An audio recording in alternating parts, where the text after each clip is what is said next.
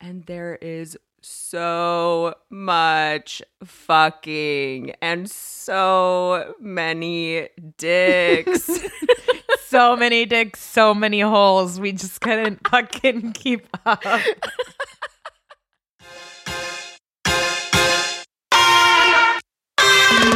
What's up, good girls and guys?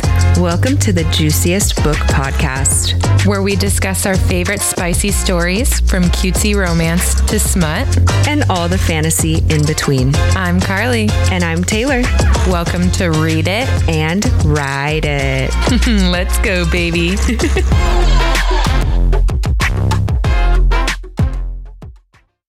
We have merch. We have freaking merch. We've been working on some really sick pieces for a while now, inspired by the things we've discussed or said on the podcast.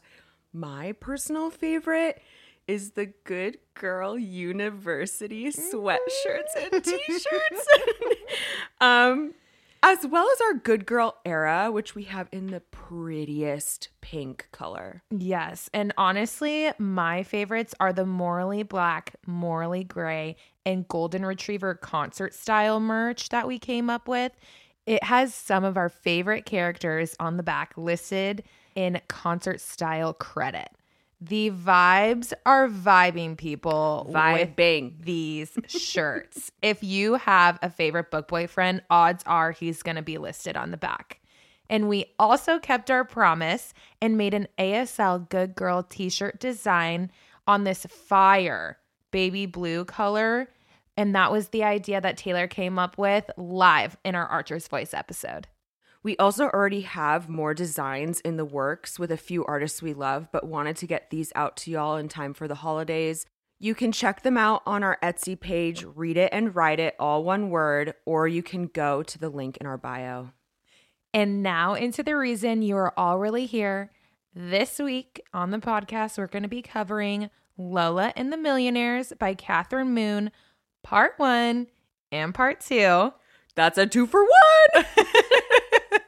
Which is also a part of the Omegaverse series. It's also called the Sweetverse. So if you go onto Goodreads and type in Sweetverse or Omegaverse series, you're going to see not only Kathryn Moon's books pop up, but a few other authors have written into the same universe.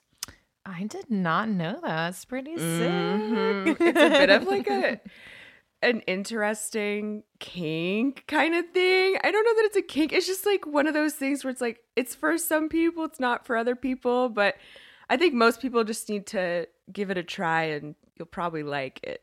Yeah, no, I agree. I remember when you were telling me about this book and you were like, I think you'll like it, but I don't know. And I was like, Taylor, I really like everything. So I don't understand why you think I'm not going to like it. And then I read it. I liked it, but like I can see how it's definitely different than others because it's not necessarily like a real world book, but it's not super full blown fantasy either. No, yeah, it's kind of in between. So it's kind of interesting in that way. But I rated this one a 3.5 out of 5. I really liked the first one and I felt like the second one dragged on a little bit. And I was a little upset at the main female character at one of her decisions that she makes later on in the second book, which we will get into later. But I did really enjoy both of them. Yeah, I'm so glad you were down to read them. I rated them a 4.5 out of 5 combined. So really good plot, in my opinion. It kept me hooked and curious to see if she will end up with who from the pack and when, and if they'd catch the hangman gang. So there's multiple plots going on within this book, and there is so much fucking and so many dicks. So many dicks, so many holes. We just couldn't fucking keep up. The smut was a 5 out of 6. Easily. There is a lot of explicit sex. This is a reverse harem. So we have multiple partners, like I said, multiple holes being utilized. But this isn't a typical reverse harem like we have read before. This is one where we have M on M and MFMM and MMMMM. Like, yeah. There is a lot going on. There's this one part where it's literally a sandwich of MMFMM. Yeah, I seriously like needed a whiteboard at some points because I was like, how are we positioning to make this happen? And you know what? Use your imagination. It's juicy regardless of if you get it right or not. Exactly. Okay, getting into world building. Like we said, it's not quite your normal world, but it's still cars, business buildings. So it's a 2 because it's the real world, but physically, fantasy. But they don't have the same anatomy or social rules. Yeah, it's like fantasy elements in reality. Yeah, the humans are not, and that's KNOT, what humans in real life are, if you know what I mean. And if you know what I mean, that's fucking funny, okay? To kind of explain it better to those of you who may not have read the book but are listening anyways, it's reality with an alpha, beta, and omega dynamic. So there's packs, there's scenting, there's bark commands, and even some different anatomy, which is referencing to the knot. The alphas literally have knots on their dicks, and we'll get into more detail on that later. But it's exactly how it sounds. Alphas are the leaders, omegas are basically the breeding hoes, and betas are the workers. Their scents and scent marking and the can't control my desires played off of it. So I think that's something a lot of people really like about these books is it's like that obsession, need to mate and bond. And literally there's bond bites and marks. So these are like not necessarily fated mates, they're chosen mates. And then having barks, which is like a commanding tone. Also, the action I would say was only like a 3 out of 5. Some bad people die, but like nothing too violent, crazy, or really descriptive. Yeah, and the sadness was only a 2 out of 5 too. There is sad trauma coming from the female main character, as well as some of the guys do have trauma themselves, but you're not crying in this book over stuff that's going on in the plot. The humor, thank God, was a 4 out of 5. This shit was hilarious. Anything Rake said or the banter that she had with Baby and her alphas, I was fucking LOLing, like literally laughing out loud. It was so funny. It was honestly a pretty fluffy book. It's a 4 out of 5. There's major flirting, cutesy moments from multiple characters. There's bonding. They're obsessed with each other.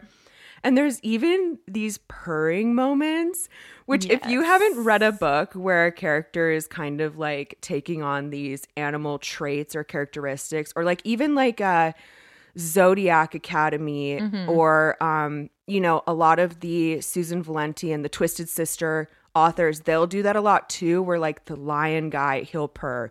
It's just to show that he is in like a really good comfy, cutie, flirty state. I don't know. I love it. I eat it up. No, same.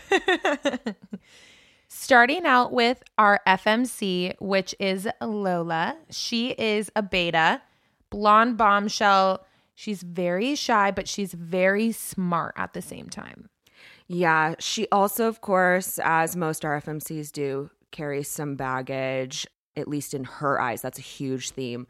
She came from an abusive alpha pack and was gangbanged by the alphas, forcing their knot, teasing bites for days, and shit that it's really sad once you understand the world. It's like worse than it sounds. I mean, obviously it's hard because in this book you realize because she's the beta. In the other books, Baby was an omega, so it was different. You see the perspective of a beta is like the beta literally just wants to be accepted by an alpha. That's all they want. And so the trauma is not only like the physical damage, but it's also emotionally and alphas damaging. Will take advantage of betas, and I think that's really what happened in this situation. It was extremely fucked up. So fucked. So I mean, literally immediately first scene, you see that she harbors this fear of alphas from that past trauma. So she's just at this club and she's just looking to fucking get laid. But it's a betas only club. Right. So she doesn't deal with alphas, no omegas either. She's just trying to fuck a beta because she knows it's safe. She knows she can have a one night stand, get off, go home. Shout out you, girl, for just going out and getting what you want. And she ends up bumping into this sexy ass fucking man who she can smell is a beta. So she's like, immediately, you're hot, you're safe. I want to fuck you. He is a sweetheart of a man, but still like broad-shouldered and handsome as hell. He actually owns the beta club that they're in. And our girl gets a guy at the club. We're talking sexy dancing, hands, mouths, fucking all into the first intro. Dude, when he fucking whispers in her ear and she gets goosebumps. That's an instant orgasm for me. Like, you don't even have to touch me. Just fucking, if you're giving me goosebumps, we're here for it. Right. So Lola is just trying to fuck. She pulls him into the bathroom, but Leo's trying to slow her down, get to know her. He's like, wait, I'm actually into you. Yeah. I mean, things were so fucking good. But it was so awkward when she was in the middle of her orgasm and sees the alpha bite on Leo, which just like immediately triggers her trauma about alpha. She's like, fuck, there's an alpha out here that is bonded to this beta. I'm going to get in trouble. Like, I'm not trying to happen like that. And she just fucking busts out of there. Yeah, she left so quick. Homegirl forgot her panties. I was dying laughing right after the scene. She's in like this cab leaving and he's standing outside of the club, like looking left and right with her fucking panties in his hand. Such a good intro to these books, honestly. And you know, like scent is a really big thing for them. So I could just imagine him like going home with them and like smelling them. Oh, God. I need to find her. Good Lord. I also want to introduce Lola's best friend, Baby. Yes, her name is Baby. She has her own book. It's fire. Go read it. And it's actually technically a prequel, but you can totally read these books separately. Baby is an omega who belongs to a pack of alphas. So Lola totally avoids them. Yeah, this is important to bring up because she has this resentment towards her best friend who is essentially also her sister because she's jealous that because Baby used to be a beta and then there's this thing where you kind of can come out into being an omega. It's not like you're necessarily born an omega. So then all of a sudden her friend who was on her level now becomes this totally sought after thing that pretty much all betas want to be. I think betas really want to be omegas in the end. And honestly, really sad because Lola does not have any family and this is her family. And now she's just kind of mad at her in a way. She's not, you know, mad at her, but it's jealousy. Yeah. It's, and if you read Baby's story too, right at the beginning, this isn't a spoiler. It's literally first chapter. She's a late bloomer, which is super rare. She's like in her 20s and becomes an omega. Usually you become an omega in like your teens from what I understood. So Lola is trying to kind of separate herself from her best friend. She used to be really into blogging about beauty. So she gets a dream job through the one family member she has left, which I believe is like her cousin. Yeah. In the beauty department of Designate, which is basically like... It's kind of like a Vogue in a way. Right, yeah. And there's different issues. There's makeup. There's fashion. They have different levels of the magazine, but she works in the beauty department. She's instantly a natural at her job, but happens to run into Leo and his whole ass pack. So the alpha that bit him as well as the rest of the other five men. All within the company elevator. Let's go over the pack really quick. We'll go through the rest of the guys so that you're introduced to them because they kind of come up at different points, but in the very first few chapters of the book, you get introduced to all of them. So And basically the elevator is the last place where she sees the rest of them. Right. So we have Cyrus Alpha number 1, who is actually her boss at Designate. He did give me a little bit of creep vibes in the beginning because he was like kind of touching her elbow and being a little flirty with her at work. And I was like, okay, you little fucking perv, get off her. This isn't no workplace fucking romance, you sicko. And then I found out he was part of the pack and I was like, never mind, go back. It's fine. He is the hopeless romantic, can't help but fall in love kind of guy. And he is bonded to Rake, who is the only Omega in the group. And later on, he's a model and she ends up working for him. This fucking man. He is so funny. He is sassy as hell from the start. He's blunt. He is our golden retriever, cinnamon roll man of the group. He's actually my favorite. And it's so funny. He's literally just like constantly horny as well, which is an Omega quality, I think. But pretty much. It really just makes him more funny that he just wants to fuck all the time. He just, this man is thinking with his dick. He absolutely is. I would say the second alpha that needs an intro would be Matthew, who is the CEO of Vior, which is the head of the company that owns Designate.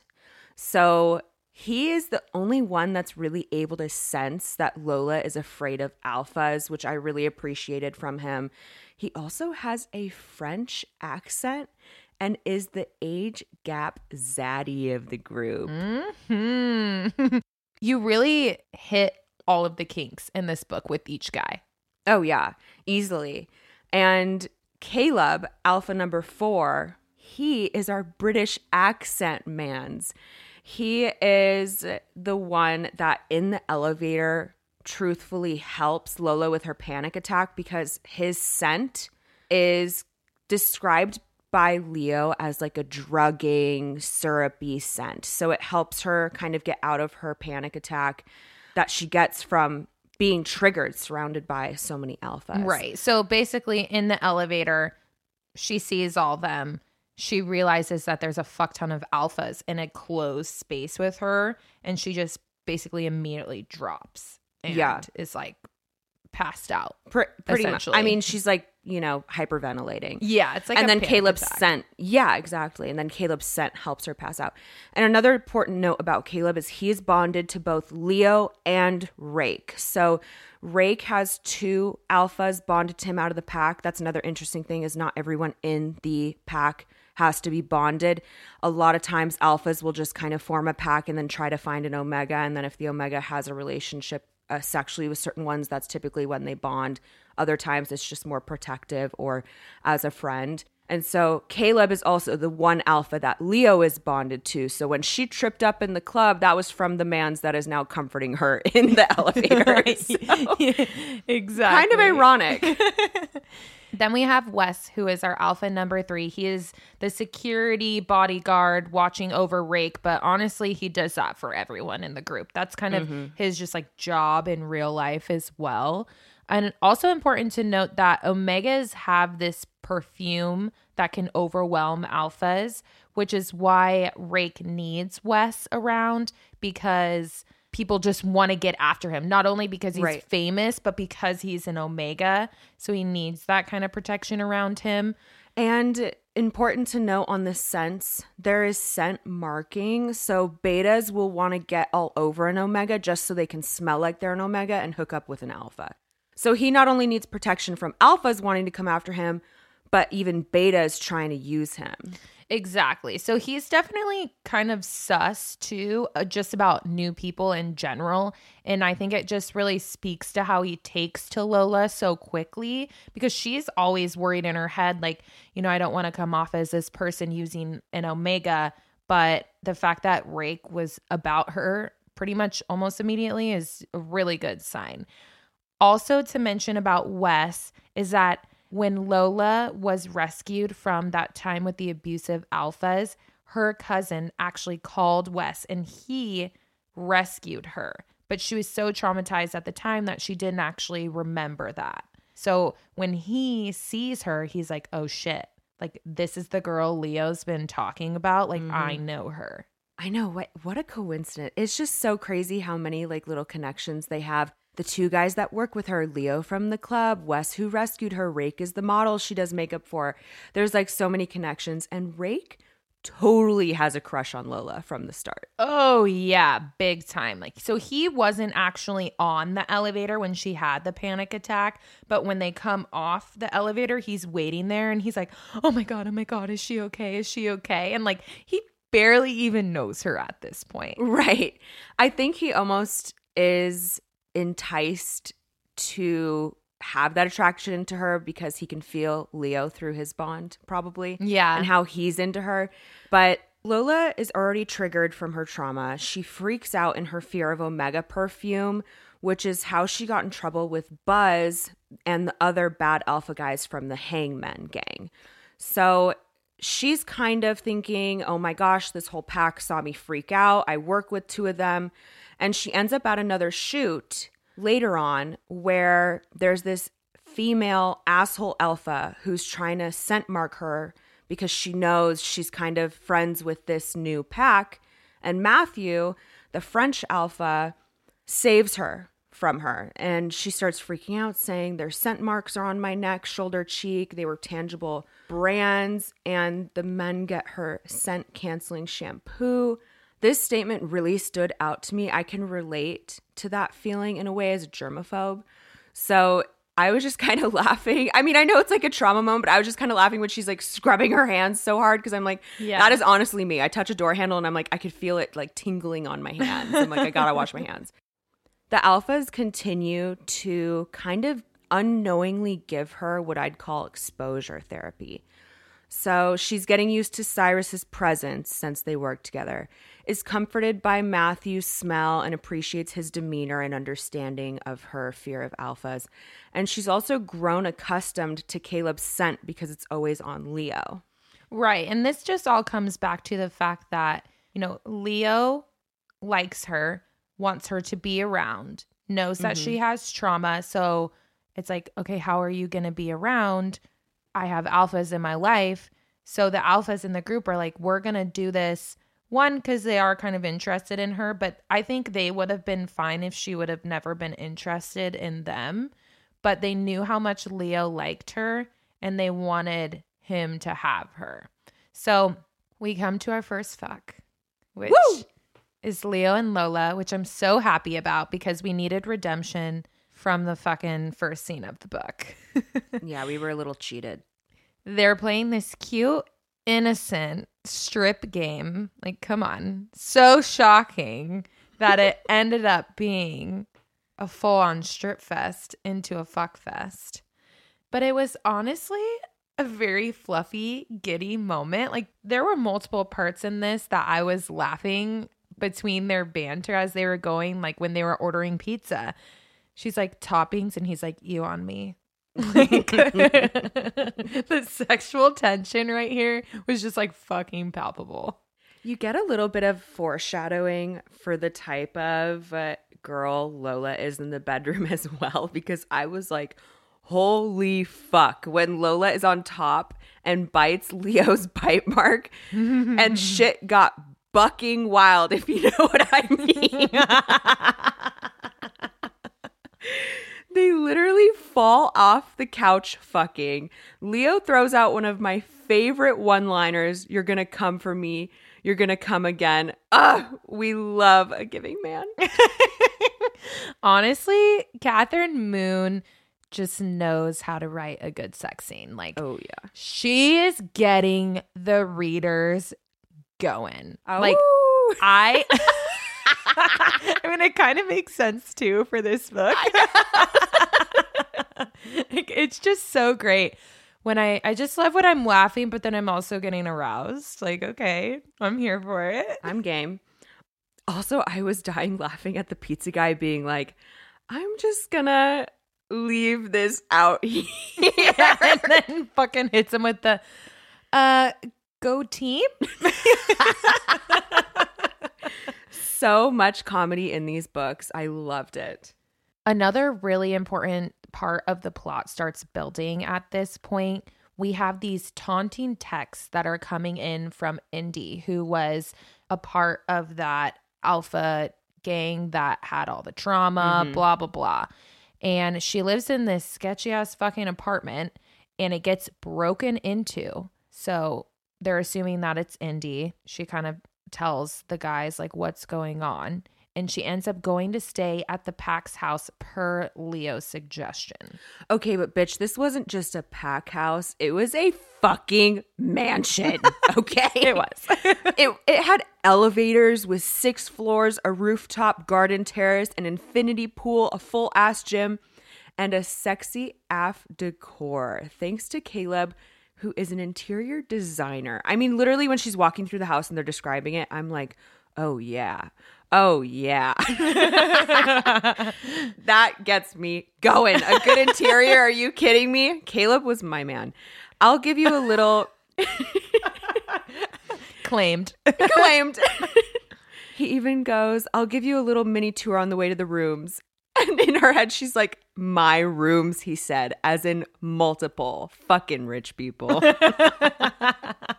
When Leo tells her to go to the mansion, he is actually not in town. So Rake is taking charge at this point. The inner dialogue of him walking her through the house is so funny. Like, they go into his room and he's like, Rake, you dumbass, is that a fucking sex toy in your side table? Like, just out there in the open. Honestly, classic Omega move. And then in his mind, he goes, fuck, Rake, move her along so you don't have to explain that you take naughty pictures of your pack mates for a hobby. Jesus, you're a mess. The fact that he has just kind of like this collection of sex pictures of him and his pack is fucking hilarious. It's amazing. Again, I honestly love it. All kinks hit here. All of them. And it's so cute how he tries to spoil her when he's usually the one getting spoiled as an Omega. It's just so obvious he's into her. Oh, yeah. And then he literally blurts out, I have a crush on you. And she finally admits it back to him, too, because they had been spending time together. And right. All those work shoots were with him as the model. Yes. So I'm just glad that she, you know, kind of had the balls to be like, yeah, like I like you too. And I know that her, you know, mind was racing a million miles per minute about, you know, what are the repercussions of liking Leo and, oh my gosh, now I like an Omega. Yeah, but that was a huge step forwards for her because now she's comfortable with an Omega and she definitely was not before. Yeah. Hence why she kind of broke it off with Baby in a way. Like it was only text messages for quite a while. Yeah. So Rake, hearing that, it's still in his POV, and he's like devising a plan to be a matchmaker with her and all his alphas. He's like, you're going to get in this pack. I want you to be bonded. But obviously doesn't say that to her because he doesn't want to freak her out. And then also different members of the pack are starting to do other things for her because she's staying at the house. She's more involved. Rake is showing interest. I'm sure the alphas bonded can feel his interest. So Wes, the security guard one, offers to hunt down Lola's texting stalker through back channels, aka like some illegal shit. But he owns a security business. It's his thing. And he's already so protective of her because, again, he's the one who rescued her. Right. And it's so cute, too. When you read the book, there's this scene from his perspective when he picked her up and rescued her, how he was basically gripping the steering wheel so hard and shaking because he just wanted to go back there and comfort her. But the last thing she needed was an alpha all over her. So he's my favorite because he's just so considerate and just wants to keep you safe. And, and he's just like this really big guy. And later you'll find out some other things are really big too. So He's really dreamy. We're here for you, Wes. Team Wes. We get a switch in point of view to Matt, where him and Wes are having a conversation about Indy. So just side note really quick, let's go over that so that you know who Indy is. So in Baby's book, which is the prequel to this, the Hangmen group, who were the people that not traumatized. Not the whole group, but like the alphas of that gang traumatized Lola. There was two main Alpha is in it, Buzz and Indy. Buzz was killed and Indy basically escaped that time because also the feds are running after this gang because they're doing a bunch of illegal shit. Yeah, but the feds are doing shit at it. Yeah, they're not doing good, which is why Indy is still out there on the run and is able to send these fucking taunting ass texts to her and go to her apartment and fucking trash it and basically fuck around with her at this point. Right. He's even charged with like sex trafficking, has a terrible, terrible record, but still has not been caught in over a year. Like, yes. What the fuck? Doesn't make any fucking sense. In this moment, you can tell Matt really cares for Lola and more of just like, it's not because the other members of his pack want to be in a relationship with her. Like he himself is interested in her. It's personal at this point. And Wes can see that Matt is interested in her, but also admits that he's attracted to her. So now we have the admission of two fucking alphas. They're like, I want her. Right. And they're two unbonded alphas. And on top of it, this scene is really funny to read because it's these two guys talking about relationships and liking someone, and guys are just so terrible at that. And I feel like Kathryn Moon does it so well and so realistically with the guys being like, yeah, so you know, you kind of like her. Exactly. Yeah, yeah, I like her. Yeah, me too. Yeah. It was so perfect. The sexual tension with Rake is starting to amp up because, as you know, Omegas, they want to fuck. They're fucking down. You know, the vibes are vibing here. We're vibing. Trying to get down and dirty.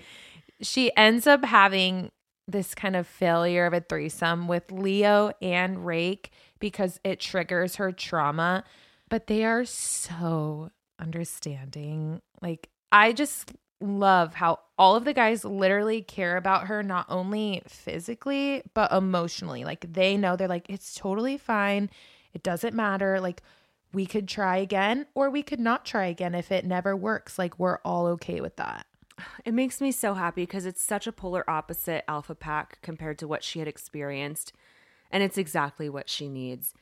But we're going to have a little bit of a birds and bees convo with y'all, Omegaverse style. Otherwise known as what we said earlier, nodding. Nodding. Naughty nodding. For starters, there's a bump at the base of only a male alpha's dick, which is called a knot. And female omegas and alphas have a lock mechanism. So if they were to actually sheath the dick all the way inside, knot and all, it'll lock in with the knot and basically makes the orgasm super intensified. It's all about breeding, like in real life. On the Animal Channel, you've probably seen it with dog packs, for example. Hence why this world has packs and alphas. And they're basically humans with a dog pack mentality and certain anatomy, aka having the knots and legit getting stuck or quote unquote locked to make sure they come inside. Yes, and Rake as a male omega, which is more rare, is just like, I come a lot. Yep, that's my fucking quality. Male omegas, they just fucking come all the time. Okay, I loved Lola's Highlighting Scars campaign for Designate, and she called it Highlighting Imperfections. It reminded me of the glitter stretch mark trend that happened in real life. Honestly, such an empowering campaign. Also used to highlight bond marks in this story, which I thought was another step forward for her as her fear of alphas and bond marks. Now she's literally highlighting them when she ran away from Leo and his bond mark in the beginning of this book. Right. And back to the sex. Perfect. Where Rake and her have a phone fuck with Leo. They are definitely the main threesome from the beginning. Like, it was Leo and then Rake gets in it, which I think is good for her because I think if it was beta, then trying to get an alpha in, it wouldn't have worked. Like, now she has kind of both of her fears, you know, being with a beta that's bonded and then being with an omega, she's getting through that and that's helping her through her trauma. The banter over the phone with Leo is just really amazing. Oh, God. She's like talking about Rake's dick and she's like, his cock was like fucking pussy magic. Like amazing. I was dying at her description of his dick, like a soft pillow, but thick and wet. Oh, oh my God. I mean, they're doing it over the phone, so we got to get descriptive. Yeah, very descriptive. And girls also got some fucking kick-ass Kegel exercises. Get literally describes how she's gripping his dick similar to how a female lock would be. I'm just like, yeah, send me the workout, girl. Let's go. How are you doing it? Honestly, is there more than one Kegel exercise I should know about? Can someone share this info so that it's not on my Google search history? Please and thank you. Meanwhile, Lola's relationship with Wes is really developing. He's driving her to and from work. And one of the times that he's driving her to work, she suddenly remembers, holy shit, you're the one who saved me from the Hangman Alpha Pack. Yeah. And he admits that he wishes he had burned the place to the fucking ground for her. We love Wes. Big fan. We have our first family dinner from Caleb's point of view, which is super big of Lola because this is the first time she's surrounded by all of the alphas and is comfortable. Like a family, hint, hint. Caleb admits it's hard being around Lola as an alpha because his nature is to take care of an omega or beta, and she would be easy to spoil, like he already does for Rake and Leo. He literally has to leave the room to control his instincts. I loved that shit. I ate that up when they're like Wes shaking with the steering wheel and him having to like leave the room and pretend to get drinks. Like you can barely control yourself around her. I feel like these are like in other books could be considered toxic traits, but because they're alphas, you're like, oh yeah, like that's just how they are. It's instinctual. Right. So then you're like, oh, it's fucking hot. I love the part where Lola she also gets fucked up, which is so funny. And she says that Wes smells divine. Like, I would have thought he would have a nonstop pussy parade following him around. And Rake in this scene, like, chokes on what he's drinking and is laughing, is like, bravo, bravo. And I love that he's the first alpha she genuinely announces interest in, considering he's often overlooked as the quiet guy and keeps to himself. And he's the one who rescued her. In his point of view earlier on, he admits to having been drawn to her from the start. I mean, I'm just like swoon, giddy, heart eyes initiated. I'm just overwhelmed with good fluffy feelings. And I was dying laughing at the next morning, Wes even blushing. Ugh, he's such a big teddy bear. I want him to hold me and keep me safe. Lola stumbles in on Cyrus in his painting room later on. Yeah, and reminder, Cyrus is the alpha. That's her direct boss at Designate. So he's the one that was kind of flirty with her from the start before he knew that she was a bit triggered by alphas. But they have this comfortable setting now, and she's checking out his paintings, like going through this pile of them, and realizes that his painting style is a series of his breakups through light manipulation and facial expressions on portraits, which was so – like, I wish I could see them. I know. I wish there was fan art of the art. Right. I want fan art of his art. I love that you're seeing this scene where Cyrus is hyping Lola up mentally. Like, he sees that she bags on herself and he's like, nope, it's not fucking happening. Like, he's like, you're a good judge of character. Like, you are trustworthy. You are worth it. Like, you are not a bad person. Like, you had bad stuff happen to you. And maybe, yeah, you thought bad thoughts. But in the end, like, to your core, you're a good person. Right. And I feel like that's what Cyrus brings to the relationship for her. Definitely. It's about to heat up, if you know what I mean, people. Mm-hmm. Rakes heat, aka a literal fuck fest. It's like this week-long feral fuck fest where they get feral. Yeah, that's exactly what it is. It's fucking feral. It's madness, but we love it.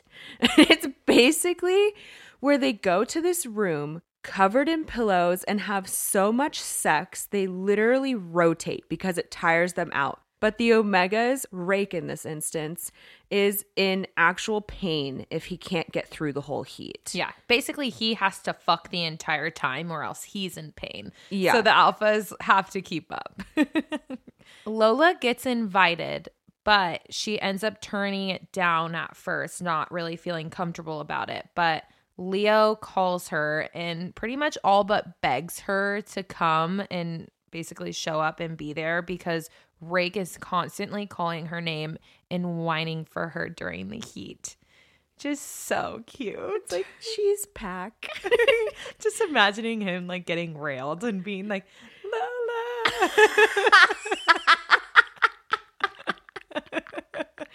Yeah, swoon.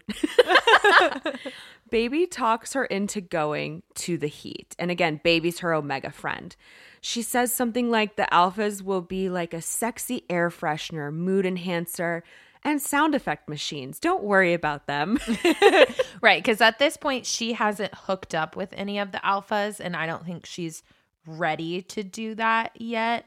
But she was basically going to be having sexual experiences with Leo and Rake. In the same room. Yeah. So voyeurism, a lot of stuff going on. A lot of stuff goes down. She ends up hitching a ride with Matt to the heat.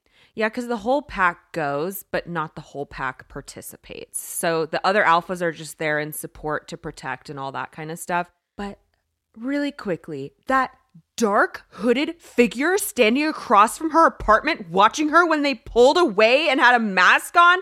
Hell no, totally indie.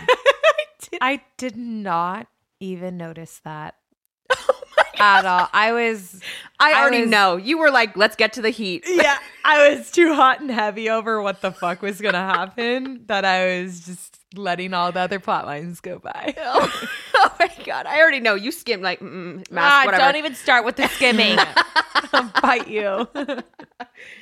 I love that she has no Omega scent on her in this car ride with Matt, yet his alpha perfume fills the car, which is his natural reaction to just being around her. Like, he can't even control that he's turned on by her, and the smell lets her know, essentially. I thought this was totally the reassurance she needed to know he, an alpha, is into just her, a beta. I also think the pheromones kind of make them out of control and feral because Matt is like gripping his knees white-knuckled. It's about to go down. And then she fucking teases him by spreading her legs because she's getting wet over the pheromones. And her smell of arousal like goes into the air and he smells it and he's just like,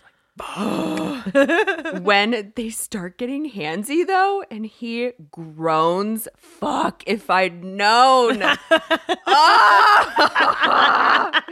Then you get some dick in mouth finger fucking.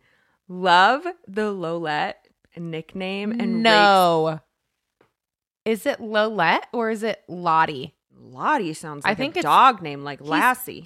Come here, Lottie. He's French. I think it's Lottie. That's how I said it. Well, I'm going to say Lolette because it's way cuter. So her name is, her nickname is Lolette from Matt. I'm making that decision right now. Sorry, Kathryn Moon, if that's wrong, but that's right. And and also we forgot to mention Rake's nickname for her is Lollipop, which is so cute. That is so cute. And accurate because he eats her up like a damn lollipop. God damn. I love when they finally get to the house and she smells like Matt and Leo kisses her and is like, you smell like Alpha. He's going to beg so bad. I'm just like, yes, give it to me. You already know that next chapter or two or three is just going to be fucking nuts. She was insecure, though, about hooking up Matt without talking to Leo and Rake first. So I'm honestly glad that he said something right in the beginning because I feel like she can feel less like in her head about it. And at this point, I think they all want her to feel included on whatever level that would be. So I think it's safe to say that she could literally bang any of them and not have to ask permission. Right. And Matt made such a good point saying that she wasn't chasing alphas if she still wanted Rake and Leo, because that's how she got tied up in that bad alpha pack before. Right. It's like the alphas were interested in her. And then she's like, oh, my gosh, like, can I be with them? OK, they like me. Oh, the other two in the beginning that I was OK with are OK with it. Right. Let's fucking go for it. Yeah. Her feelings are only continuing to develop with the other two as well. Exactly. I mean, I love Rake so much when she shows up in the bedroom and he's like, I knew Matt was interested in you, that French bastard. She also ends up buying a locking sex toy for Rake, which is super interesting because I don't know if he's ever been locked for real in his life before. But he definitely can't be locked by his male alphas because they don't have that mechanism like they have knots. Right. So very fucking thoughtful of her for doing that. Shout out Lola. And then we just have so much fucking and so many dicks. Rake is practically feral and humping Lola, comes 3 to 4 times before the others even start to join. Although Cyrus and Caleb are like watching from the side, jacking off. Like, we knew they were interested. Oh, yeah. We knew it. And then we get some DP and some QP. So this is that MMFMM we were talking about. Yes. And this is not all inside the F, though. Like, no, this is a collection of people fucking together, like lined by each other. Yes. Yeah. One of the descriptions in this scene, which I was just like, God damn, was the magical sensation of nuzzling against Rake inside of her while Caleb filled me until I thought I could taste him in my throat. Yeah. Oh, God. And that's from Leo's point of view. This scene was just fucking insane, but I loved every second of it. It's also important to note that during Leo's point of view, he can feel Rake and Caleb through the bond and notes Caleb has genuine feelings for Lola, which is perfect because they want her as pack, and Leo mentally confesses that he's in love with her after this massive fuck fest. So we get settled down from the heat a little bit. Lots of fucking. It was great. Then we get to her first fuck with Matt. And Alpha. Honestly, cringe in the beginning to me. She was talking about how she used to fuck pillows, which is fine. That's not the cringy part. It was just him being like, use me like one of your blankies. Absolutely. Ugh. No. No. That is not the kind of fucking foreplay talk that I want to hear. It's almost like playing a little bit too hard on the fact that he's so much older. Reading it in context, I definitely think he was saying it in a joking way. But then he also says stuff like, cover me in your juices, which I was like, that's kind of cringy too. Like, how about come on me? That's way hotter. Not cover me in your fucking juices. I'm like, you want me to go grab the OJ from the fridge? Like, what are you talking about, Grandpa? It's just not the vibe. It's not. During this sex scene, she's still too scared to not. And per usual, Matt, though, he may be a grandpa, but he is a perfect gentleman, and he doesn't push it on her. it was very interesting to me that they don't have to knot each time, because some of the alphas had said they never knotted before ever. Yeah. Before Lola.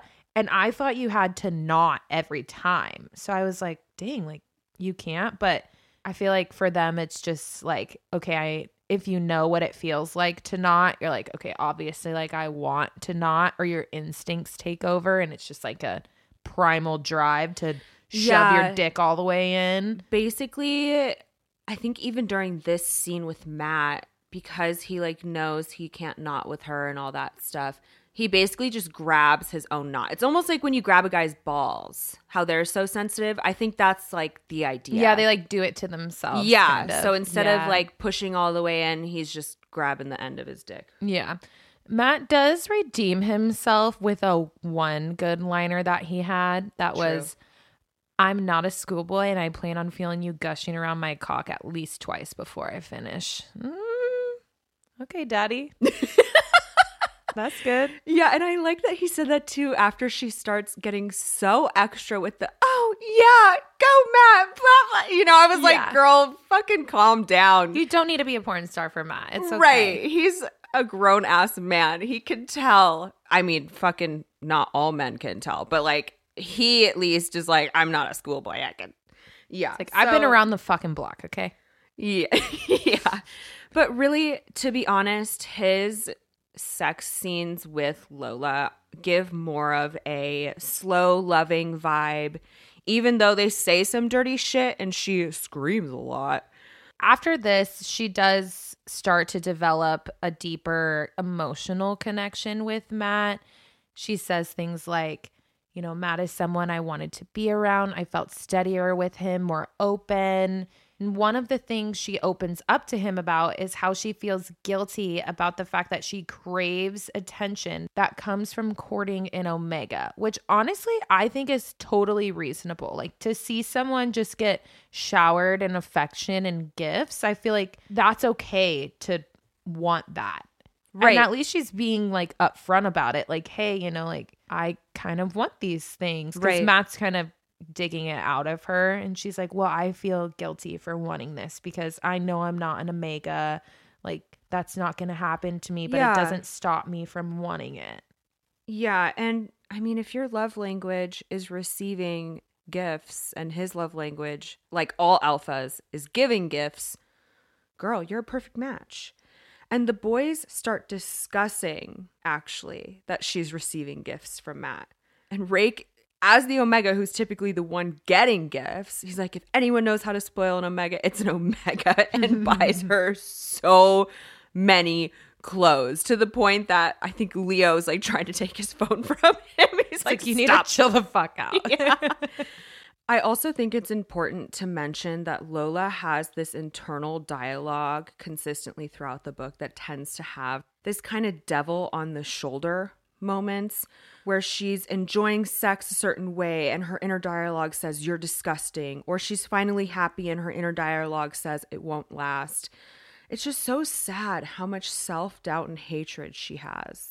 Yeah, this voice inside her head really acts as her kind of pitfall to being able to build any type of relationship with any of them, because she keeps being like, you know, how long is it going to take before this whole poor girl damage beta thing wears off and you all get tired of me? Like, she doesn't think that this could be a forever thing. Right. Because she just, you know, basically wasn't trained in her mind to feel like that. But Leo literally says, I love you. The fact that she was there for Rake's heat, which is a very personal thing for the pack, I feel like that alone should be showing her that, you know, they are serious about you. This is not what you are thinking. Like, you know, I feel like it should be kind of obvious that they want to be with her for the long term.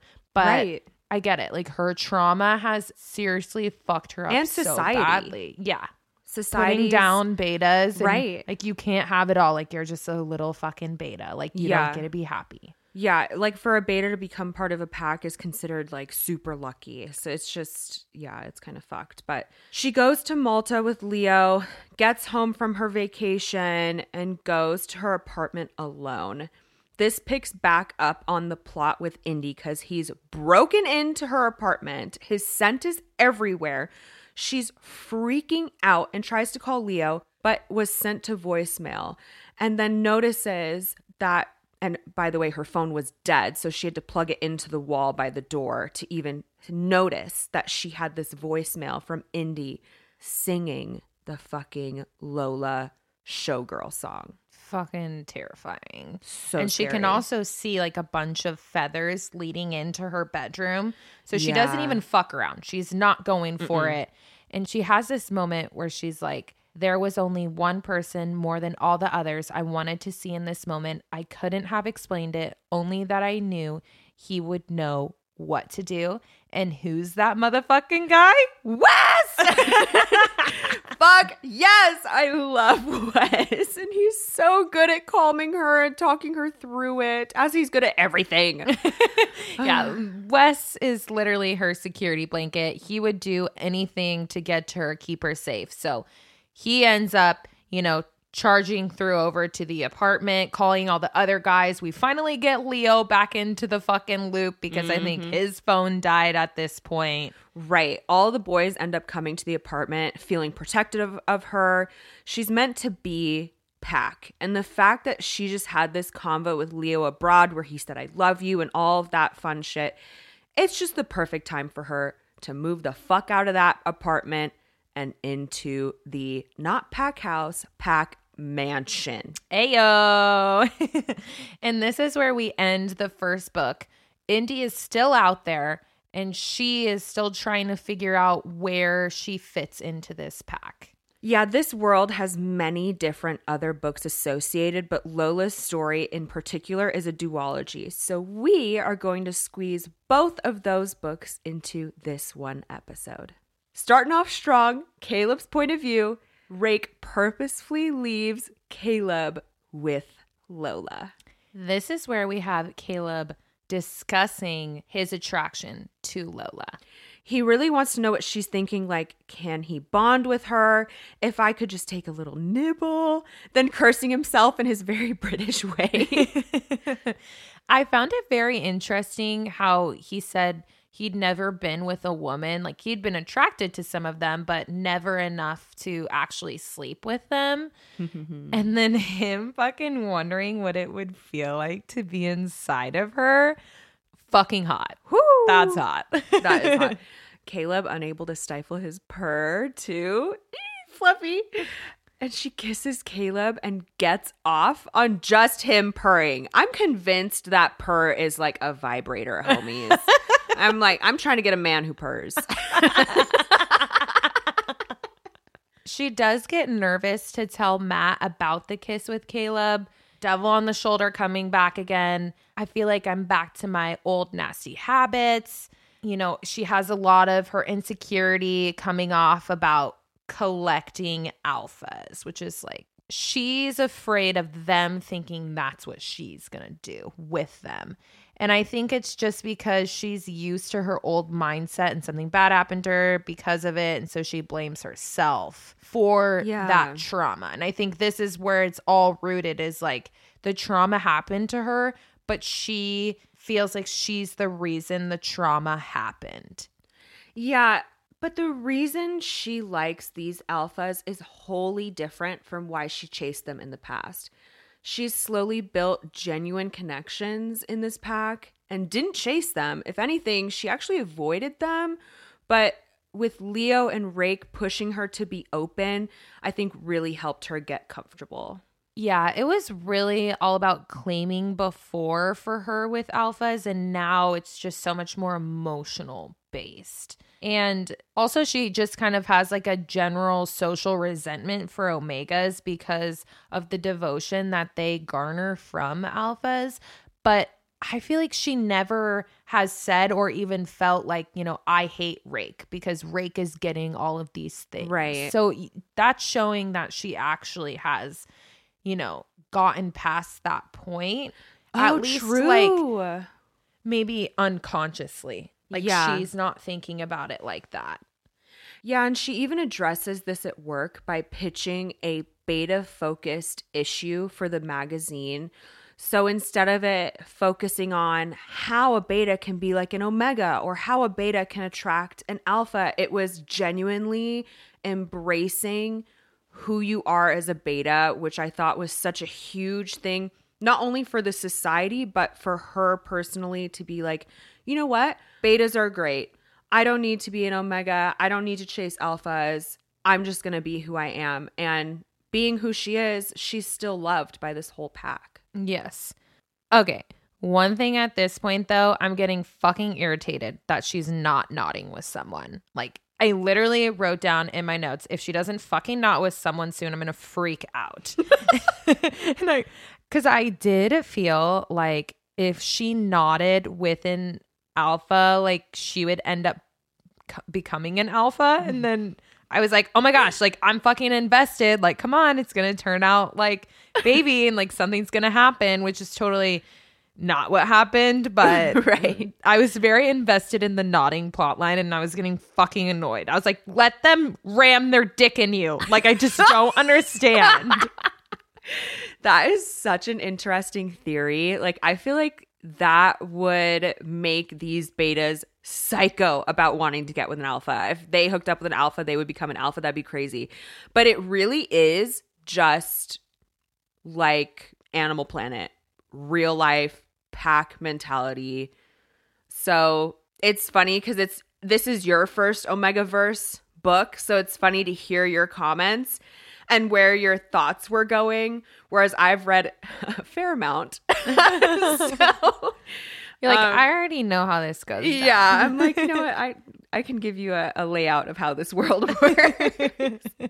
So after that attack at her apartment, you know, Lola wants to be able to defend herself if she's on her own. So she ends up asking Wes to teach her self-defense. I was like, okay, bitch, we fucking know where this is going.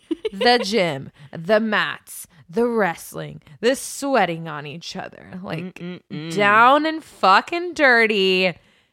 Let's go. I love that he was so addicted to her scent and couldn't help but kiss her again and even more intense, and then wanted to bite her already. The way their instincts take over, I think that's why I love these books so much. They just can't help themselves. Yeah. I love that he is more traditional, though. Like, he's like, you know, I'm going to do this right. Like, I can't have sex with you right now. I want to take you on dates. I want to spoil you first. I want to make you feel loved. I want to make this feel like a genuine relationship versus, like, my animal instincts are taking over. Right. I want to fuck you. Right. Wes. I'm in love. Except he's traditional, but not a saint. He definitely does a little booty squeeze when he hugs her goodbye. Anyways, he does go on a date with Lola and she says, I know I'm safe with you, not just before you wouldn't hurt me, but you wouldn't let anyone else either. Again, he is not only the security guard of the pack, or for Rake, but for the pack and now Lola. Like, his instinct is to be protective, and that's really the part he plays as the alpha in the pack. Right, and I think Lola does a good job at highlighting to Wes, like, I know you're not seen. Like, you're the guy in the background, and you know what? Like, I like you. You know what? Like, I don't like you because I like the other people in your pack. Like, you are a genuine person, and I like... You know what you're doing. Yeah. There's nothing more to say than that. And I feel like he's finally getting the recognition that he's never had and deserves. And it's just, I'm happy for you, Wes. Back to the gift giving of Rake. Yeah. His enormous closet of orders finally deliver. She is very overwhelmed with how many gifts there are. And they end up getting into an argument over it. Poor Rake is just wanting to do anything to make her special and make her want to stay with them. And she's just not having it. She's like, this is too much. Like, this is crazy. Like, blah, blah, blah. Yeah, she's straight up overwhelmed. Yeah. And honestly, I feel like she overreacted here. He does throw in her face that she went to Malta with Leo and she wants to go to a ballet with Caleb. And he's like, well, I want to do something for you and you're doing all these other things with the other people. Like, why can't I do something for you and make you feel wanted? Yeah. At the same time, though, I think if she hadn't acted like this, at least in some way, maybe not to the whiny extent she did, but she would have seemed like a gold digger. Yeah. You know, to just openly accept the extensive amount of designer clothes and stuff he got her is just like, dude. Yeah. I don't think she needed to get mad at him. Like, I don't think they needed to fight. Yeah. But I get it. Yeah. Cyrus ends up coming in, tells Rake to get the fuck out, and he talks with Lola. And here it comes again with his, you know, hyping up of, you know, who Lola's true character is. Because Lola's fucking bashing on herself. You know, she ends up being pissed at herself that she got in a fight with Rake over it. And he's like, is that really how you fucking talk about yourself? This is not okay. Right. And he helps her come to a resolution about Rake's gifts. Yeah, he makes some really good points too. Like saying, if anything, Rake took advantage of her in her state of weakness with the excuse to drown her in gifts that were absolutely over the top. And honestly shifts the power dynamic because now she's like, oh, well, I owe you all this. Or, you know, it's, she realizes for her, though, it's not about power balance. It's just that she thinks she's not worthy. Mm-hmm. He also says, before you go, I don't ever want to hear you talk about yourself again that way. You can question whether or not you are satisfied with your place here with us, but never your worth. The deep emotional attachment that Cyrus has, and they have not even fucked. Like, he wants her. Oh, yeah. And the way he totally used his alpha bark. And she's like, cool. You're a hella intense alpha in secret who can turn on the bark in like a second flat and make your panties wet just as fast. Super cool. Very daddy dom moment. And we're here for it. And it's very telling of what the sexual vibes are to come with Cyrus. Foreshadowing.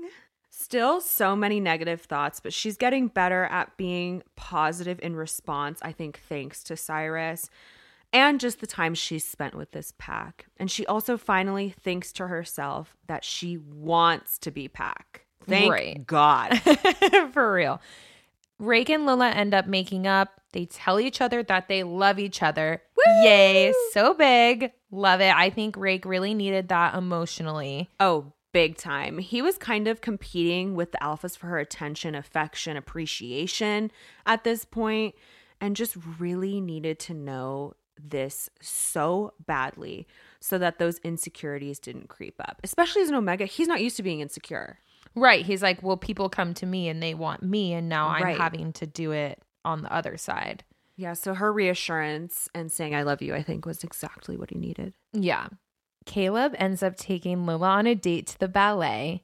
And I mean, if ballets went like this, I think I would go to the ballet all the time. Mm-hmm. She gets fingered during the show and he edges the fucking shit out of her. Love. And this foreplay session ends up leading to them fucking later on. Yeah, he takes her back home, starts eating her out, and says something that Rake had said to him. Apparently, he gives the best head just out of pure enthusiasm. It's like, oh, Lord. Definitely LOL'd so hard at the tipple of a nipple comment, too. And reminder, this is Caleb's first time with a woman, and he goes totally feral. Like, to the point that he's not able to stop himself. Right. So he actually ends up nodding her, which... she's freaking out. He's freaking out.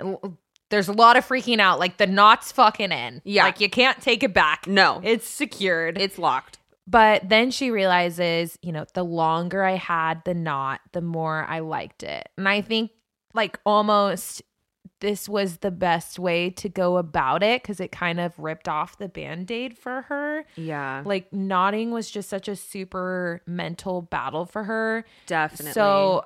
the fact that she was with someone she trusted, like obviously if it was someone else, it would be, she would be like, oh fuck, like, and then total panic attack, shut down.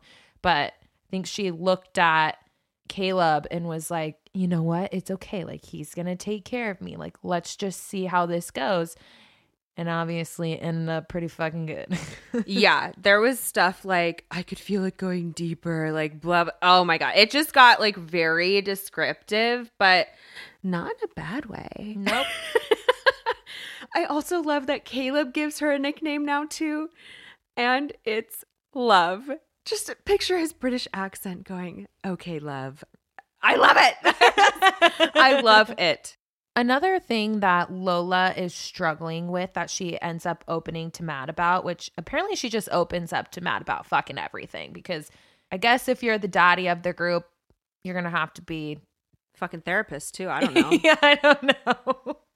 In this case, she ends up talking to him about her dad issues. So her dad met his pack after her mom got pregnant with her. So he just basically dipped, which was a little bit of an open-ended plot line for me, because I was kind of like, is the dad going to be somehow involved in like all of the indie shit and stuff? But he wasn't. Right. And the dad, important note, was an alpha. That's why he found a pack. But her mom was a beta. And so he like totally dipped on a beta. It's like literally from the beginning, no trust in alphas for her. Nope.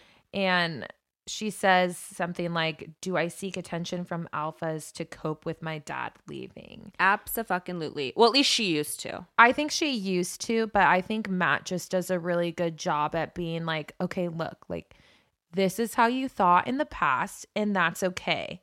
These are the things that happened to you in the past, and this is how you feel because of that. That's okay. Yeah. But who you are now, like, you've still grown, and you're not like that. Yeah. He's just so good at validating her feelings. And then the conversation progresses into more about their relationship and future, and he mentions wanting kids.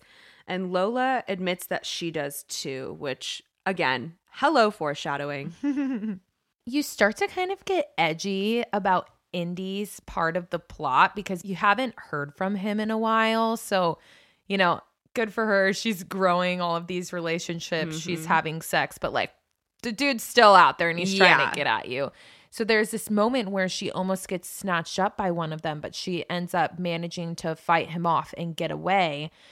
The guys are all freaking the fuck out. She ends up getting home. She lost her phone and the whole thing. So like none of them could get a hold of her, which was like another. For like hours too. Which is another reason why, you know, they were freaking the fuck out. And she gets home and Cyrus is like immediately on her, growling when he sees her, basically nuzzling into her, relaxing, being like, she's fucking back. Like my girl's here.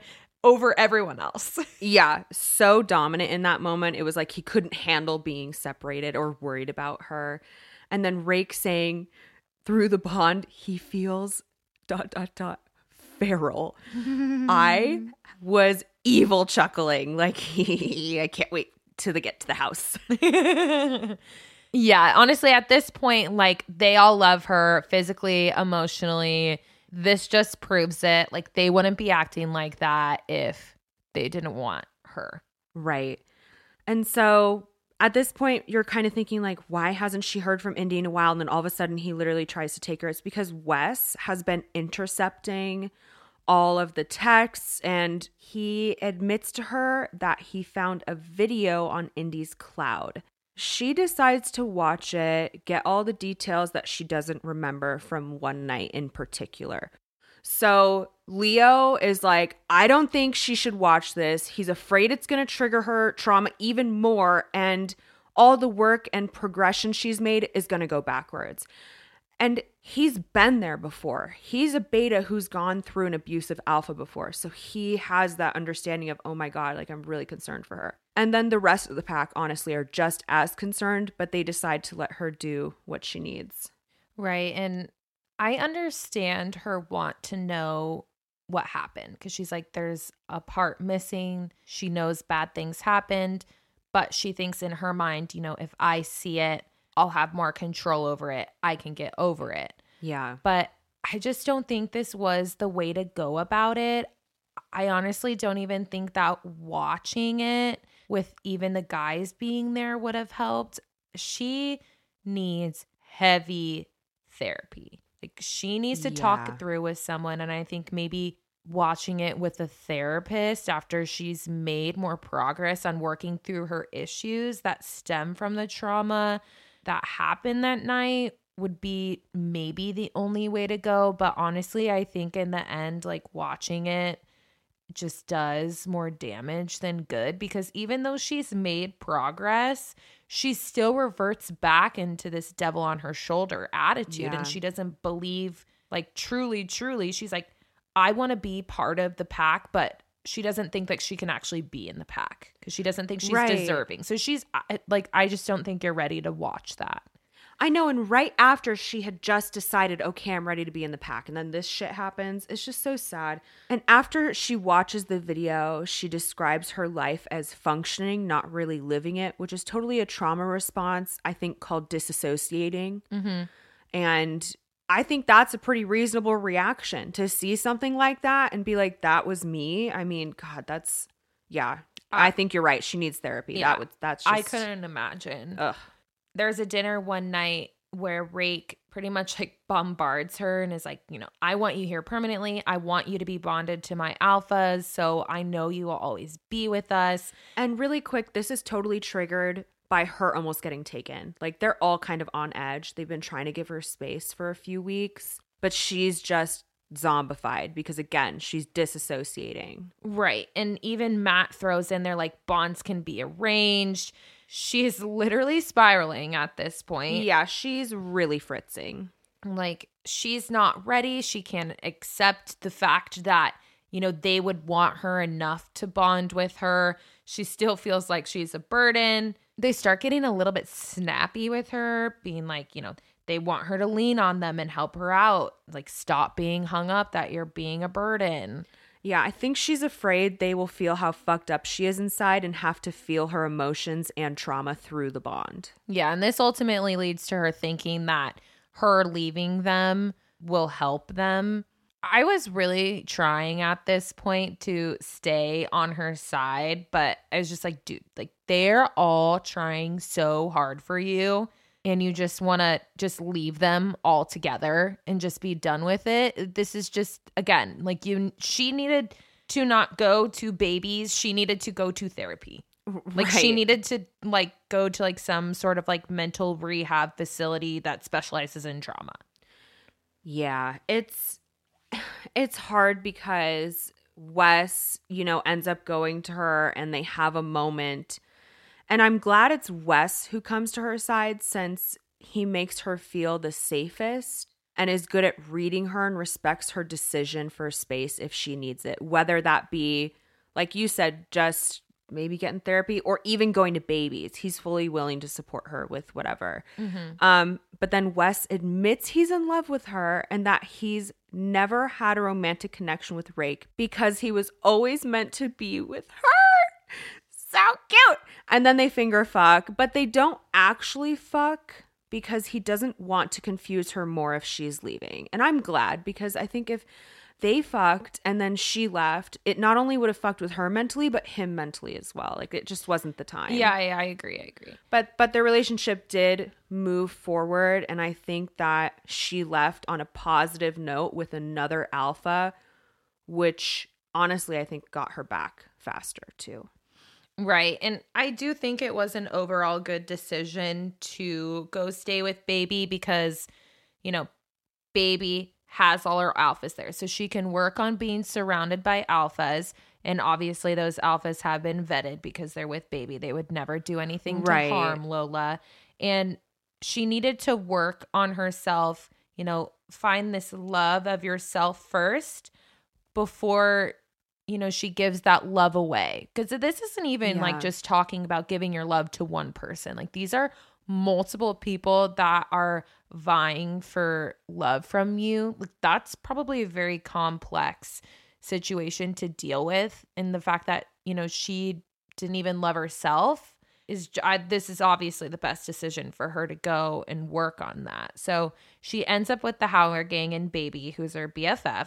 There's this one night where she's talking with Tornado, who Tornado is one of the alphas of Babies, about how bonds help deal with nightmares. So What she was worried about was, like you said, them feeling her anxiety and her trauma.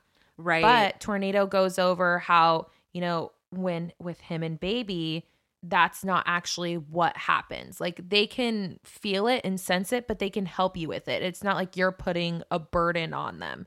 He even says, I have Baby in the background with me, separating reality from trauma. And this is really, you know, that confirmation that she needed to know, I'm not going to be a burden with these guys. You know, they can help me, I can help them. And I feel like this conversation is ultimately the biggest thing that makes her decide to go back to them. Yeah. On top of it, she also gets to meet the other beta girls that are part of Baby's pack. So if you read her book, she joins this pack, and a lot of these alphas, you know, they're dating certain betas, and she, instead of kicking them out of the pack, actually embraces them. And there's a whole thing about that in her book too. But these betas end up telling Lola why betas are essential for packs and how they fit in. And it was really interesting the ways they were like, well, this alpha that I'm connected with, you know, it was just like they filled in all the little gaps, which is exactly what Lola's doing for this pack. Matthew and Wes were not connected to this pack with a bond at all. And now they have Lola, who they could potentially bond with and make this pack a whole. Meanwhile, the threats from Indy only get bigger. Wes is continuing to intercept them. Matt and Wes end up having a conversation because those threats are getting to the point where they're not only threatening Lola, but the rest of the pack, including like Leo and Rake. And so, of course, these alphas are like, okay, we need to do something. They decide, let's hire a hitman, even though it's morally against what we believe in, but they want to protect Lola overall, as well as the pack. Wes finds this hit woman who specifically targets alphas who hurt betas, and honestly gave me a vibe that she may potentially have her own book. And I think the book right after this in the Sweet Omegaverse is her book. It's called Bad Alpha. Oh, fucking slay. Yeah. So I liked her vibe too. Me too. I haven't read her book yet, but I'm going to, because she has a few other scenes that come up that we'll talk about as well. That is just like, her vibe's cool. Like, we need a badass FMC book. Yeah. Hell yeah. Matt ends up not being able to handle her being away, and he's like, I'm making the executive decision. I'm going to fucking go get her. And him just like coming early and whisking her away was so freaking cute. So Lola tells Matt that she's in love with him, and not only do they not, but they bond. He bites her on that spot between her neck and shoulder, and it was so cute how she starts to feel his love coming through the bond. It was just the confirmation she needed that she made the right decision. And then she also learns how sensitive to the touch those bite marks are, and it turns her on even more. Hey. Hey. I love again when she comes back home and Rake sees her, and he, again, that sneaky French bastard, he didn't even invite us. And he's like, you're not getting rid of me now, lollipop. I'm the barnacle on the ass of your ship from here on out. Fucking Rake. He's such a hoot. And then Cyrus sniffing the bond mark and simply saying good. Why is that so him? It really is. It's just like, okay, dad. Daddy, okay, Dom. Daddy Dom. And next up on the bonding docket, Wes and Lola finally fuck and bond. I love that she calls him alpha, and I feel like he needed the ego boost after being on the sidelines of the pack for so long. I also love his response of, I'm your alpha. One of my favorite quotes from this one was, no more hovering at the edges, no more pretending to be the bodyguard. Love us. Let me love you. Quality. That mirror fucking position though. Holy shit. Holy shit. But also, okay, so let me just paint a picture for y'all. They're in the gym. They're on one of the benches. Both like naked or whatever fucking, right? They're both facing the mirror. So she's riding him reverse cowgirl. I Have you heard that reverse cowgirl is the most dangerous sex position? Dangerous? No. Like, literally, if you Google what is the most dangerous sex position, it's reverse cowgirl. Why? I think it has to do with the angle dicks typically are when they're hard. And then, I don't know. It said something like more than 50% of quote unquote broken dicks reported in hospitals are from reverse cowgirl. That makes a lot of sense. So I'm like reading this scene and I'm like, this is super fucking hot, but also like, don't break his dick. Right. I'm like, oh, I'm concerned. Is this gonna work out okay? I love that she says too in her mind, she's like, I wondered if Rake knew he was missing out on the biggest cock in the pack. Lucky me. Like, of course, the fucking silent guy has a huge ass fucking dick. It's always the quiet ones. And also, I feel you sucking me in. Woo! Erotic as fuck. I'm here for it. That's a good one-liner right there. Quality fucking dirty talk. Wes. And like Taylor said, Wes ends up nodding Lola, which is actually his first time nodding ever. Yeah, and it's more like Lola surprise locks Wes. Like, she just drops that shit down. And he's like, oh my God. Like, he's like, I've never done this or whatever. He's like freaking the fuck out, right? Also, I kind of liked it because it was really a better version of the virgin trope. Like, it's still hot, dirty as fuck, sex for the first time, but like, it's not still like something new. Right. Yeah. It's something new for him. And so he just like loses control. Also, shout out to Emmy, the beta from Baby's Pack, for the nodding position. Like, that girl. Oh, you guys just have to read it. And then we get hit with the bite me alpha, and she fucking bonds with him. Legit. I feel like they went into it like that wasn't the thought process, but like that's where the vibes were at. Oh yeah. I also love that he's so dominant after that too. And it brings for her, that bond, a grounding feeling, which it's interesting how the guys each give her a different feeling through the bond and each brings something different to the table. Additionally, it changes the alphas too. Like, the guys start to notice the change in Wes after he gets the bond, saying, the change in Wes alone is basically him bouncing on his toes and goofy grin on his face, which rarely was seen before because he was the always serious security guard. And now he's just like a fluffy big teddy bear in love. It's just so cute. I do have to bring up at this point, though, that the order in which she went about this bonding shit was fucked up. Like, the girl had Leo first, then Rake. So, okay, fine. Matt, I get, but like Wes, so shortly after the fact that she just bonded with Matt, and she doesn't like right away bond with Caleb, which would then be with bonding with Leo and Rake. Like, yeah, I guess, or at least the closest she could get to bonding with them. Right. Like, so I get like leaving Cyrus out, like, sorry, buddy, but I just don't understand why she wouldn't want to have that connection with the two people that she fell in love with first, that essentially like brought her around to being in love with everyone else. And the audacity that she has to fucking make them wait for a good time. She's literally says it's not the right time. When the fuck is the right time? You're a fucking bitch. And to top it off, Leo, Caleb, and Rake are all fucking insecure about it. And I'm just like, you're being a bitch.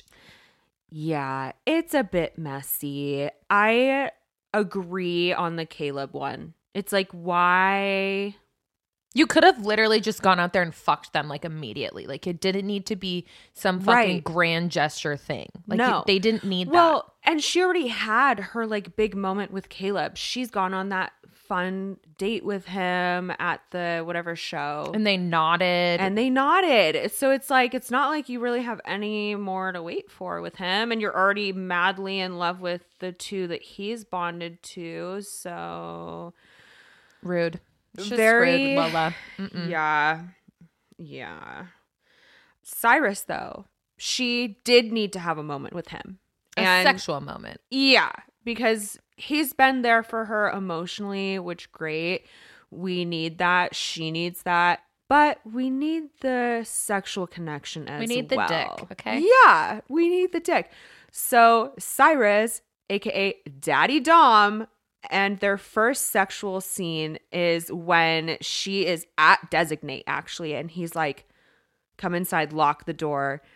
This is like kind of like a one-bed trope thing. Something's about to go down. Yeah, like, you're not locking the door just to lock the door. No. My one thing about this scene was, how do you feel about when he called her pet? Nope. Like, that's her. That's the nickname. I wasn't vibing with that. Definitely prefer his other nickname for her, which is Sunshine. Way cuter. But I get it. It's part of the whole dominant submission thing. Like, she calls him boss. He calls her pet. But not your pass. Yeah, pass. However, she does grind on him, not allowed to come, and the goddamn torture of this scene. We're talking major edging. We're talking good girl praises. And Cyrus plays his part well. Daddy Dom acts so unbothered that this bitch is like riding him and begging to come. And he's just like, I need to finish this email. Bitch, let me come. I love how Matt also comes in at the end all hot and bothered and is like, I can feel you through the fucking bond. And I was hard my entire meeting. Like, I love that now. That can be something that she can kind of get back at the other ones about. Like, she's going to be fucking another one and they're going to all feel it and be like, oh, shit, where are you at? And then Cyrus paints Lola, because remember, he paints all his exes. And at first, Lola's like, what the hell? You know, what are you painting me for? What does this mean? And he's like, no, look closer at the painting. And instead of it moving from happy to sad as the breakup, it moves from sad to happy in the opposite direction, because her future is bright with the pack, which I thought was so cute and so meaningful. Meanwhile, we come full circle back to the fucking Indy plotline, and Indy takes Rake. I was pissed. He didn't follow his instincts and get the fuck out of there or call 911. Rake's phone was literally in his hand and he gets taken. It's like, dude. Honestly, Rake for you. Yeah, he's a little bit overconfident, cocky, but. Indy tells Lola that if she brings anyone with her to save Rake, that he will kill Rake immediately. So she wasn't fucking around with that. She was like, I'm going by myself. The guys hate the idea, end up giving in though. She acts so strong and confident, like in the confrontation with Indy. I was so proud of her. Like, it shows that she's come full circle. Like, you know, she was scared, but she wasn't going to let him see that. And literally throwing in his face, your attempt to be some kind of thriller movie villain is pathetic to me. You're worthless. I am so glad she also gets physical hits in too. Literally needing to get pulled off of him by Wes because she's beating him up so bad. I was like, yeah, girl, you throw that verbal assault at him, but then yeah, right, left, yeah. I was so happy for her. I was like, beat that trauma out of you. For real. Indy ends up getting shot by the assassin that we mentioned earlier and dies. Okay, that I was literally like, could you have waited any fucking longer to take him out? I know. Honestly. I feel like maybe in her book, they'll discuss it a little bit, but girl, if you were going to do it, like, we could have avoided so much. Right. I mean, you were hired at least months ago. Yeah. Then we have an orgy again. So many holes, so many positions. I'm just trying to keep up at this point. She also says, I love you to the two last alphas, Caleb and Cyrus. So I think you know where this is going. Also, the hint at them wanting to have two dicks in her vagina at once. Hot damn. Never read that before. I can give you a couple recommendations. It's. I'm here for it. I kind of am too. She gets bitten by Caleb and then immediately feels the bonds with Leo and Rake too. It made me so happy. It was like almost like a veil was over them and it was lifted and it was like, yeah. Oh, this is like how it's supposed to be. Yeah. I am so glad she can feel them through the bond, through the alphas without actually marking each other. It would have been so sad if she couldn't feel them, but could feel just the alphas. I mean, it's like you said, the veil was lifted and that connection was just, you know, the hands. That's fluff for you. That's the... She yes. might have a lot of things in her holes, but the fluff was still going strong, people. And then fucking Cyrus decides to bond with her by marking her ass, which is so fucking funny, but also low-key kind of smart because now she's going to get turned on anytime someone like spanks her or touches her on her butt. Mm-hmm. Not to mention Cyrus because you know he's going to be doing a lot of spanking. Ayy. And then after this beautiful little fuck fest and bonding moments, she's going down in the morning for breakfast and Eve, the hit woman, shows up again. This alpha bad bitch literally snuck into this mansion filled with bonded alpha males undetected and even took a shower. Like, you just know her book is going to be good. She asks some really weird questions about how it felt for Lola to get revenge and that she couldn't kill until Rake was safe too. So she kind of explains why she took so long. But Lola describes her as definitely a feral alpha. Regardless, she doesn't hurt her or anything. She just gives Lola her phone number and is like, in case you get sick of your bonds or just want a girls' night or whatever, we can throat punch someone. And Lola's first thought is, dear God, never introduce her to Baby. The epilogue was really sweet. Leo asks her to marry him since he can't bond. He wants something that will tie her to him for forever, which I think is really cute, very fitting, especially since he was the first guy to kind of bring her in. I also was thinking at the same time, like, poor fucking Rake. Like, he doesn't have anything like physical to tie to her. But then she reveals later on that she's pregnant with his child. And he's so excited. I love how she's like, that's what you get for calling exclusive dibs on my pussy during your heat, baby. And then he hits her with the, you bitches better get ready for a whole new kind of daddy. Her story also wraps up on a really happy note where she's totally healed from her trauma and safe and loved in a pack.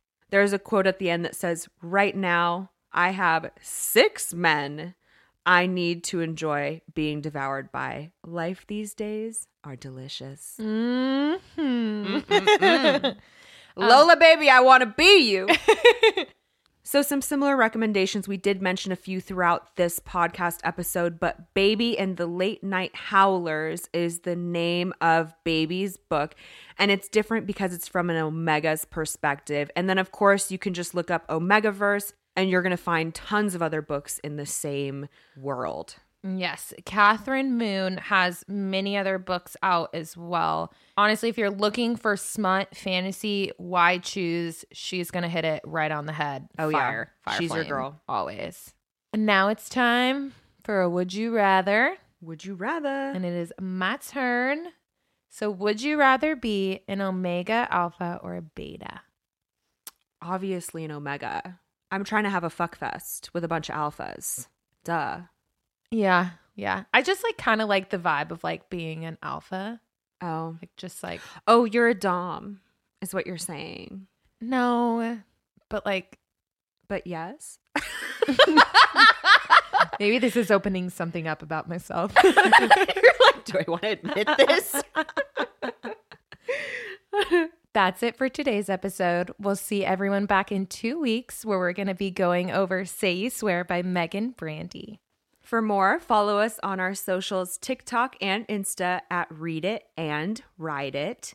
And subscribe to us on YouTube or wherever you're listening in. Our DMs are open to Would You Rather suggestions or books and topics you want covered.